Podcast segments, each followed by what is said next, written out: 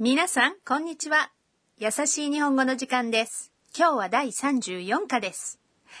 أهلا بكم مستمعينا الأعزاء في الدرس الرابع والثلاثين من دروس تعلم اللغة اليابانية التي تأتيكم من راديو اليابان الدولي ل NHK World هذا البرنامج من تقديم كريم السمني ورندا زيادة ランダです。今日も楽しく勉強しましょ والجملة الرئيسية اليوم هي 柔らかくて美味しいです。 إنه طري ولذيذ う。بطلة القصة هي الطالبة التايلاندية أنا وبعد حضور المهرجان الثقافي في الجامعة التي يدرس فيها كنتا ذهبت معه إلى أحد مطاعم كايتن زوشي إنها مطاعم تنتقل فيها أطباق السوشي على حزام متحرك أمام الزبائن ويمكن لكل زبون أن يأخذ ما يروق له من الأطباق التي تمر أمامه ويمكن معرفة ثمن كل طبق من لونه تعالوا نستمع إلى حوار الدرس الرابع والثلاثين والجملة الرئيسية هي 柔らかくて美味しいです。 إنه طري ولذيذ あトロが来たトロって何ですかマグロのお腹の部分ですどうぞいただきます 柔らかくて美味しいです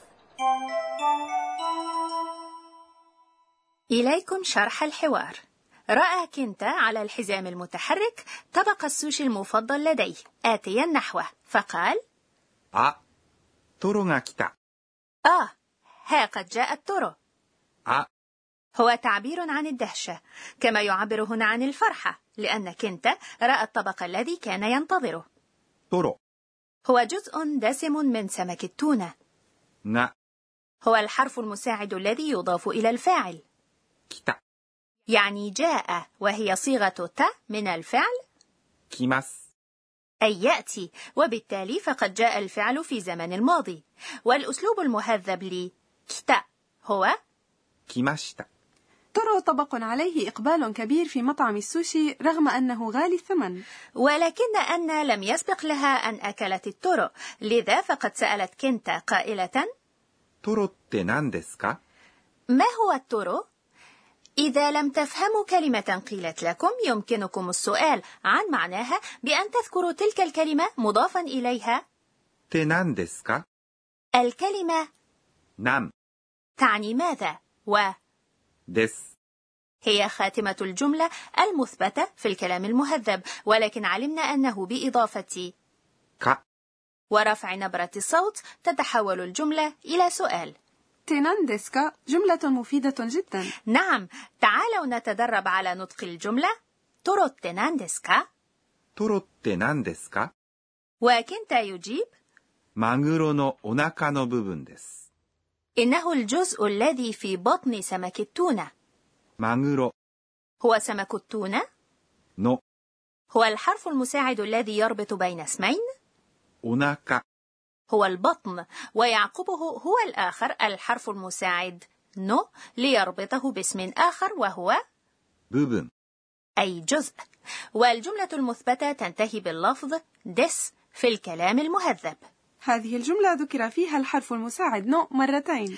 نعم، マグロのお腹の部分 يعني حرفيا جزء بطن التونة وهكذا يمكن الربط بين أكثر من اسمين بالحرف المساعد の كي يصف الاسم الأول الاسم الذي يليه الذي يصف بدوره الاسم الذي يليه. وكنت يواصل كلامه؟ دوزو. تفضلي. وأن تقول؟ إتاداكيماس. سآكل شاكرة إنها عبارة تقال قبل تناول الطعام وبعد الانتهاء من الأكل قولوا ごちそうさまでした。 وهكذا أكلت أن التورو لأول مرة ما انطباعها؟ 柔らかくて美味しいです。 إنه طري ولذيذ وهي الجملة الرئيسية في هذا الدرس 柔らかくて、 هي صيغة ت من الصفة 柔らかい、 أي طري 美味しい。 هي صفة معناها لذيذ والجملة المثبتة في الكلام المهذب تنتهي باللفظ دس تعلمنا صيغة ت من الأفعال ولكن هناك صيغة ت للصفات أيضا؟ نعم عندما نذكر صفتين لنفس الشيء مثل ياوراكاي و أويشي نحول الصفة الأولى ياوراكاي إلى صيغة ت التي تنتهي بالمقطع ت ونقول ياوراكاكت ثم نذكر الصفة الأخرى والآن تعالوا نستمع إلى حوار الدرس الرابع والثلاثين مرة أخرى والجملة الرئيسية فيه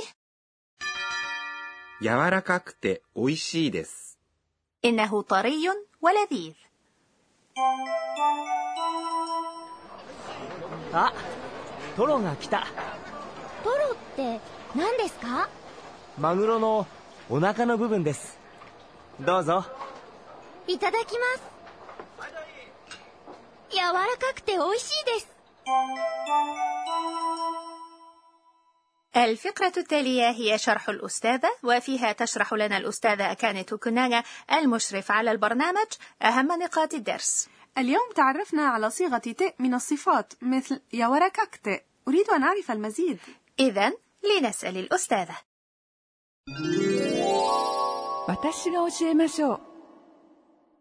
تقول الأستاذة كناغا: عند وصف شيء باستخدام صفتين أو أكثر، نحول الصفة التي تسبق صفة أخرى إلى صيغة ت. إليكم طريقة تحويل الصفة إلى صيغة ت. علمنا أن الصفات نوعان: صفات إي وصفات ن. صفات إي هي تلك التي تنتهي بالمقطع مثل 安い、 ولتحويل صفة من صفات إي إلى صيغة ت نحول المقطع الأخير إي إلى كت وبالتالي تتحول 安い、 إلى 安くて、 و 楽しい、 إلى 楽しくて、 وهناك استثناء وهو いい、 أي جيد وتتحول إلى よくて、 أما صفاتنا فهي التي تتطلب إضافة الحرف ن في آخرها عندما يعقبها الاسم الموصوف مثل 元気 أي يتمتع بعافية ونشاط. مثلا شخص يعني هتو. وشخص يتمتع بالنشاط والعافية يعني 元気な な ولتحويل صفة من صفات إلى صيغة て ببساطة نضيف المقطع で وبالتالي تتحول 元気、 إلى 元気で、 كيف نقول شخص نشيط ومرح مرح يعني 明るい、 وبالتالي الجملة هي 元気で明るい人。 كنا مع شرح الأستاذة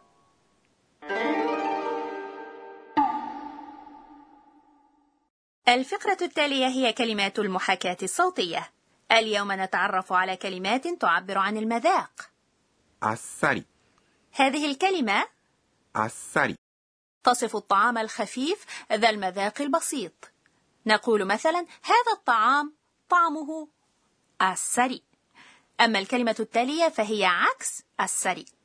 كوتري هذه الكلمة كوتري تصف الطعام الدسم ذا المذاق الثقيل نقول مثلا معكرونة طعمها كوتري كنا مع كلمات المحاكاة الصوتية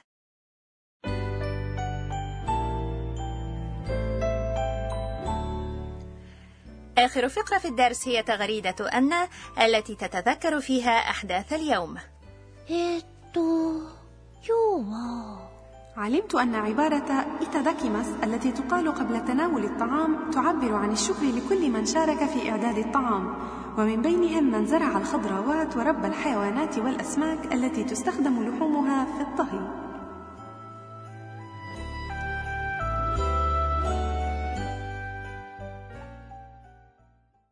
بهذا وصلنا إلى نهاية الدرس الرابع والثلاثين وكانت الجملة الرئيسية فيه 柔らかくて美味しいです。 إنه طري ولذيذ حوار الدرس القادم أيضا يدور في مطعم كايتن سوشي وحتى ذلك الحين إلى اللقاء من راديو اليابان الدولي NHK World سايونارا